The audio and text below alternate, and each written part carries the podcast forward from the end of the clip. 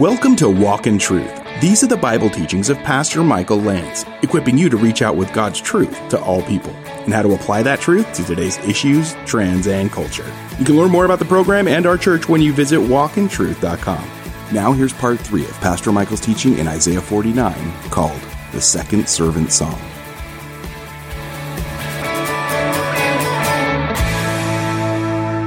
This is the message of salvation in the Old Testament, in Isaiah 49. And Jesus is the covenant.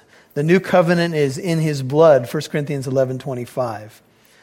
he says to those now exiles who are in Babylon, we're going to see some near far fulfillments here in God's word.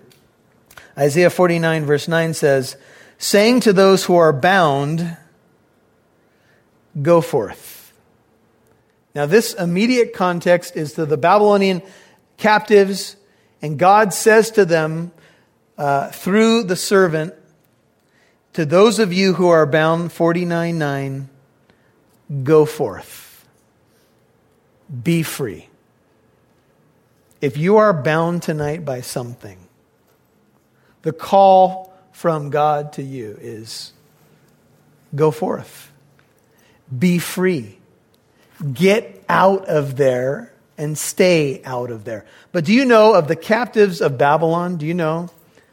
There was only a small percentage of those Jewish people who returned to their homeland. Most of the people had become comfortable in Babylon, and they stayed there. And God ushered a call, and maybe this call is to you tonight. He said to the bound, Go forth. He said to those who are in darkness, Show yourselves. Get out of the darkness, get into the light. And along the roads, if you get out, if you go forth, you'll be well fed. Don't worry about it. Just get out of there and their pasture will be on the bare heights. Sometimes we say, Lord, I don't want to go forth from that sin, from that darkness because I don't know what's going to happen to me out there in the light. I'll be exposed. I'm not sure, you know, how I'll be fed or how I will be satisfied. And God says, I will take care of you. Get out of there. And man, I've had some moments in my life, brothers and sisters, where as close to an audible voice as I could explain to you, God said to me, Michael, I want that chain gone from your life. I said, but Lord, I like the way it rattles. Right? And I always think of the, uh, the Scrooge story, where Jacob Marley shows up and you know, he's got that huge chain. And, and remember, I bear the chain that I forged in life. I made it link by link. And your chain, Ebenezer, was this long seven Christmases ago. And that's when you say to someone who's visited you by the grace of God, sit down, let's talk a while. I'd like to know how not to carry that chain for all eternity and they will not hunger or thirst. See, when you go forth, there's a promise. Get out of Babylon, and you won't be hungry anymore. I'll satisfy you. You won't be thirsty anymore. Neither will the scorching heat of the sun strike you down. For he who has compassion on them, and God is compassionate, he's the Father of mercies, God of compassion, he will lead them. And he will guide them to the springs of water. Write down in your Bible or your notes Revelation 7 15 through 17. You'll see a very similar description where people are in heaven, they've gone through the great tribulation, and the shepherd leads them to the springs of water and spreads his tabernacle over them. And I will make, verse 11, all my mountains a road. I'll smooth out the rough places so it'll be easier for you to go home. My highways will be raised up Behold, these shall, these shall come from afar. I think speaking of the captives now and the Jews who will return. Lo, these will come forth from the north. So this will spread out to uh, uh, other uh, times when Israel returned back to the land from the north, from the west. And these from the land of Sinim. You may have Aswan if you have the NIV. It's southern frontier of ancient Egypt. And then a shout for all that God will do. Shout for joy. 13, O heavens, rejoice, O earth, break forth into joyful shouting, O mountains. the, the uh, creation is told to start praising the Lord, the heavens, the earth, the mountains, uh, writing down in your notes Romans 8, 19 through 21, where creation's personified and it will rejoice at the revealing of the sons of God.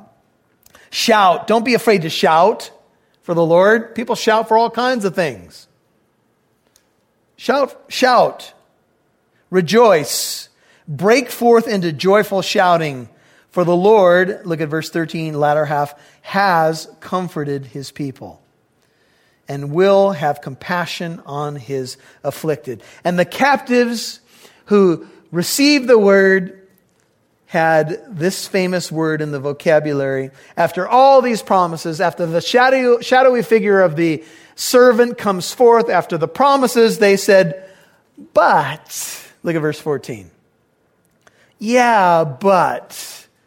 And now the nation is not called Israel, it's called Zion, which most would agree is the captives there in Babylon. Zion said, The Lord has forsaken me, and the Lord has forgotten me. You can make all the promises you want, but here I am in Babylon, and I just know that the Lord has forsaken me. And this was something that they said at the end of Isaiah 40. The Lord doesn't understand my plight. And the Lord has forgotten me. Have you ever said that before? We probably all have. We may not have put that in that kind of sentence, but we probably have. Probably said, Lord, where are you? Have you forgotten me? And the truth is, and I'm quoting another writer God has not forgotten us, we forget him. You see, he can't forget us, and he's going to drive the point home, and this is just so beautiful. He says, Look at 15. Can a woman forget her nursing child? Can you imagine a mama? We have a lot of new babies around Living Truth. Can you imagine a nursing mother who just forgot about her child? You say, that would be an extremely rare case. I suppose it could happen. But can you imagine the bond, the tightness, the dependency, the intimacy and relationship that's being developed in those early months with mama and child as the child gets its uh, comfort and, and, and uh, nourishment from mom and everything is interdependent. And God says, can a, can a woman forget her nursing child? Can she have no compassion on the son of her womb? Even they, now God says, okay, some of you are going to take the extreme case and say, yeah, some people do do it. Some people leave the babies on the stairs of the church or the, the police station. They do do that. I know there's other countries where there's 30 babies in a room. We've heard these stories in Europe and other places, and those babies have been left by their mothers because they can't handle it. And God says, even if they might forget, I will not forget you. And he used probably the most extreme human example and then said, and even if they could do that, and that would be appalling, I think, to us, I will not forget you.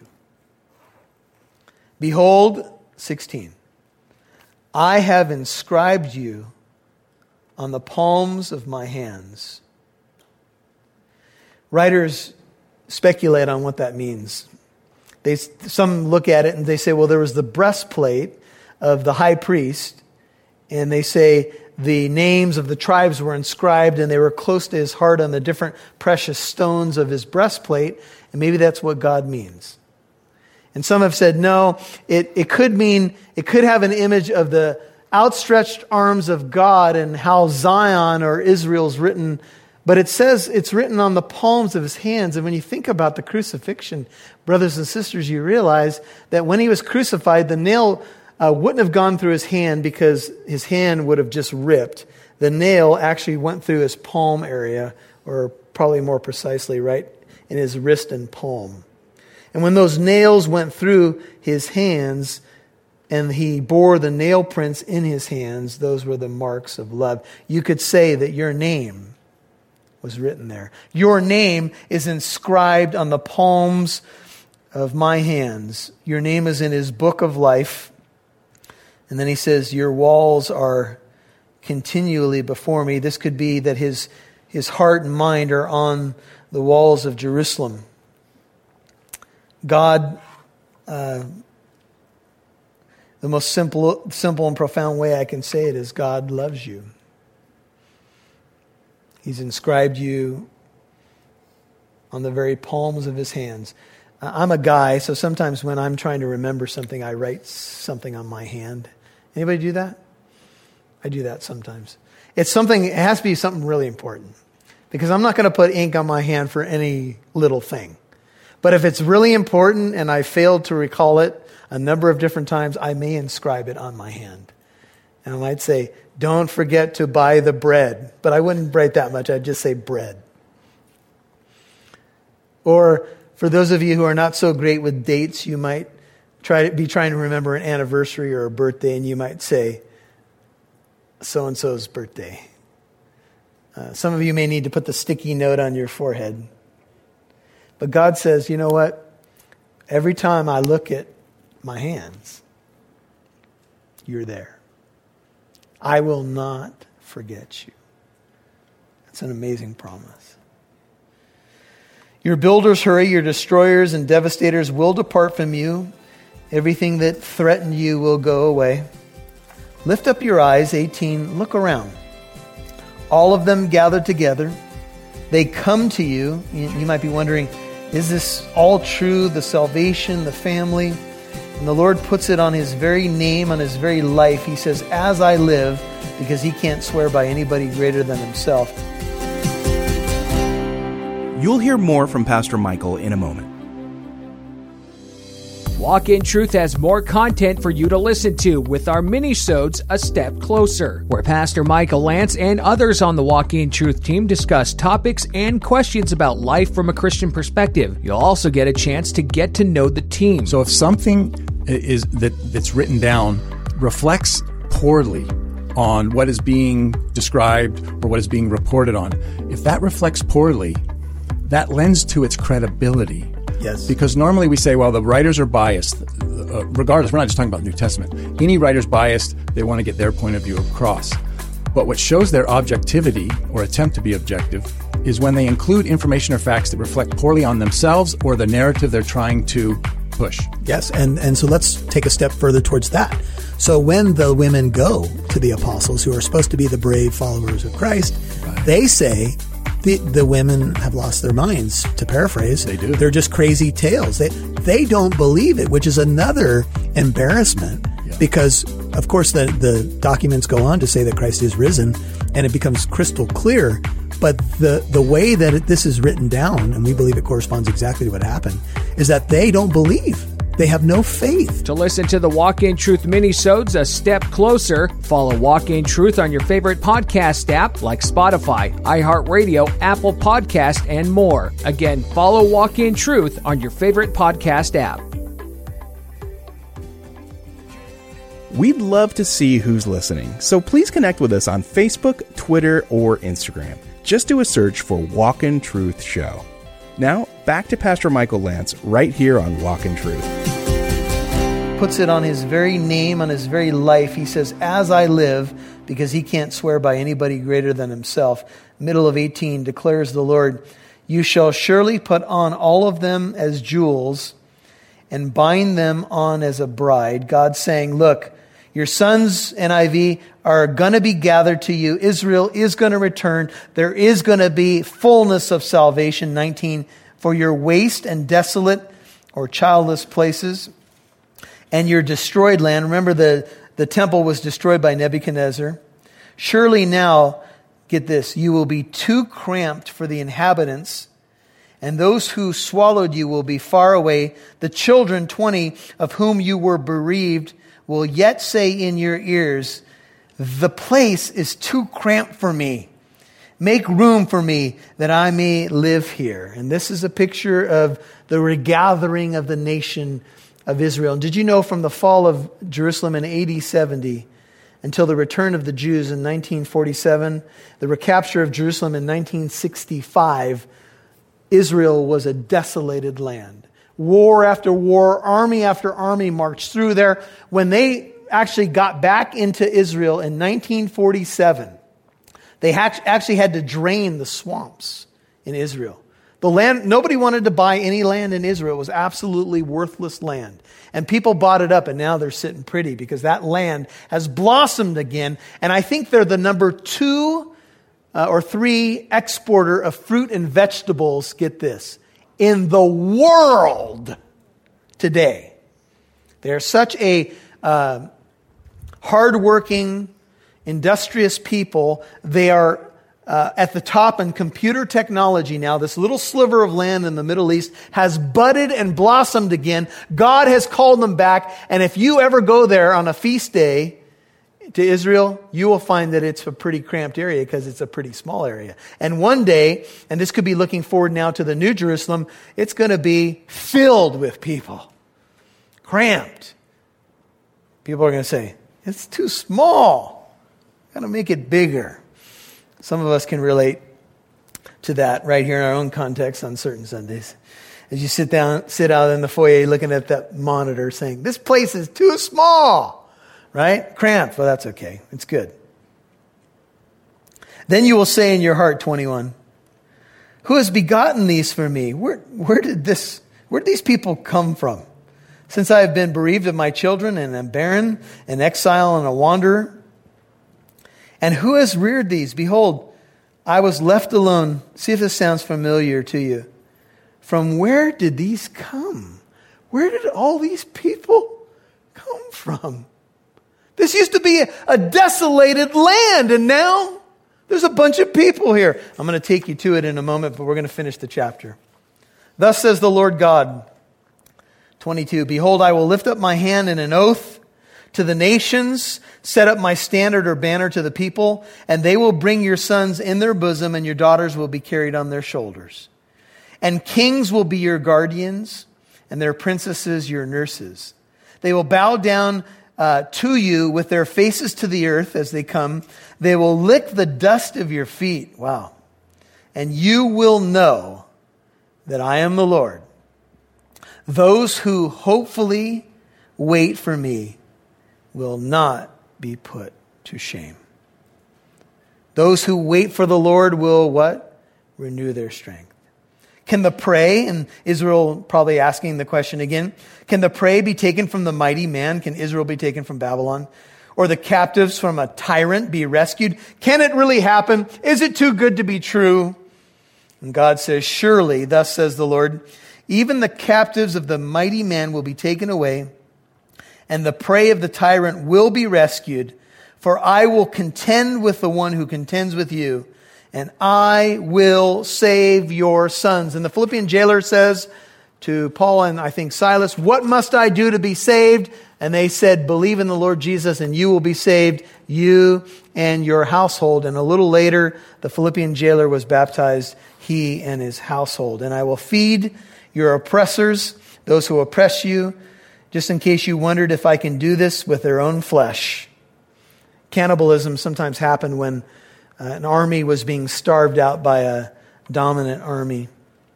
They will become, become drunk with their own blood as with sweet wine, and all flesh will know that I, the Lord, am your Savior and your Goel, your Redeemer.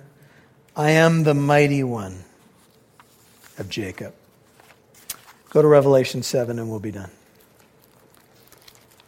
It reminds me that some of us think, man, can we be saved from this tempter and enemy, this adversary? Can I be pulled from the wreckage? Can I be saved? And the answer is yes. That's what the cross is all about. The cross is all about God rescuing you, rescuing you, rescuing you from the teeth of a lion who seeks to devour, and he's been defanged. In Revelation 7, John is in heaven. And here's what the scripture says There's a group of people singing, verse 10, and they were crying out with a loud voice, saying to him who sits on the throne and to the Lamb, there's the Messiah. All the angels stood around Uh, they said, Salvation belongs to our God uh, and to him who sits on the throne, to the Lamb. All the angels stood around the throne, verse 11. The elders, the four living creatures, fell on their faces before the throne and worshiped God, saying, Amen. Blessing and glory and wisdom, thanksgiving and honor and power and might be to our God forever and ever. Amen. Then one of the elders answered and said to me, Who are these arrayed in white robes? And where did they come from? And I said to him, Sir, you know.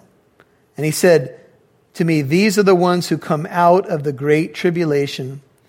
They've washed their robes and made them white in the blood of the Lamb. Look at verse 9, chapter 7. After these things I looked, and behold, a great multitude which what? No one could number or count. Where did all these people come from? And they are from all nations, tribes, peoples, and tongues. They're standing before the throne, before the Lamb. They're clothed in white robes, and those are the ones who sing. And their number is innumerable. And right there in Isaiah 49, you've got some hints to Revelation 7, 21, and 22. And all this promise of the salvation of God goes out. And one day we're going to see people, get this, from every tribe, tongue, nation, and people. When we were out at the park on the National Day of Prayer, I looked out and saw, you know, however many churches were out there, and I thought, this is pretty cool. You know, a bunch of churches have come together on the National Day of Prayer. This gives me hope. But in heaven, woo you're going to be going, wow, you're a brother from there, and you're a sister from over there. You thought you wanted to talk to Moses and other people, you will. But you also are going to get to talk to people who lived in these regions that maybe you never got a chance to visit, but you, and apparently we're going to be all speaking the same language. And the language of heaven will be praises to our God and some cool things ahead. You've been listening to the Second Servant Song, Part 3 on Walk in Truth. And that was the conclusion of Pastor Michael's teaching in Isaiah 49. Hey, if you missed any part of today's program, you can listen to Walk in Truth on our free Living Truth app or wherever you get your podcasts. You can also listen to our new mini-sodes called A Step Closer. Hey, we love to connect with our listeners. You can email or send Pastor Michael and the team here a letter. We love mail. You can get all the contact information at walkintruth.com. That's walkintruth.com.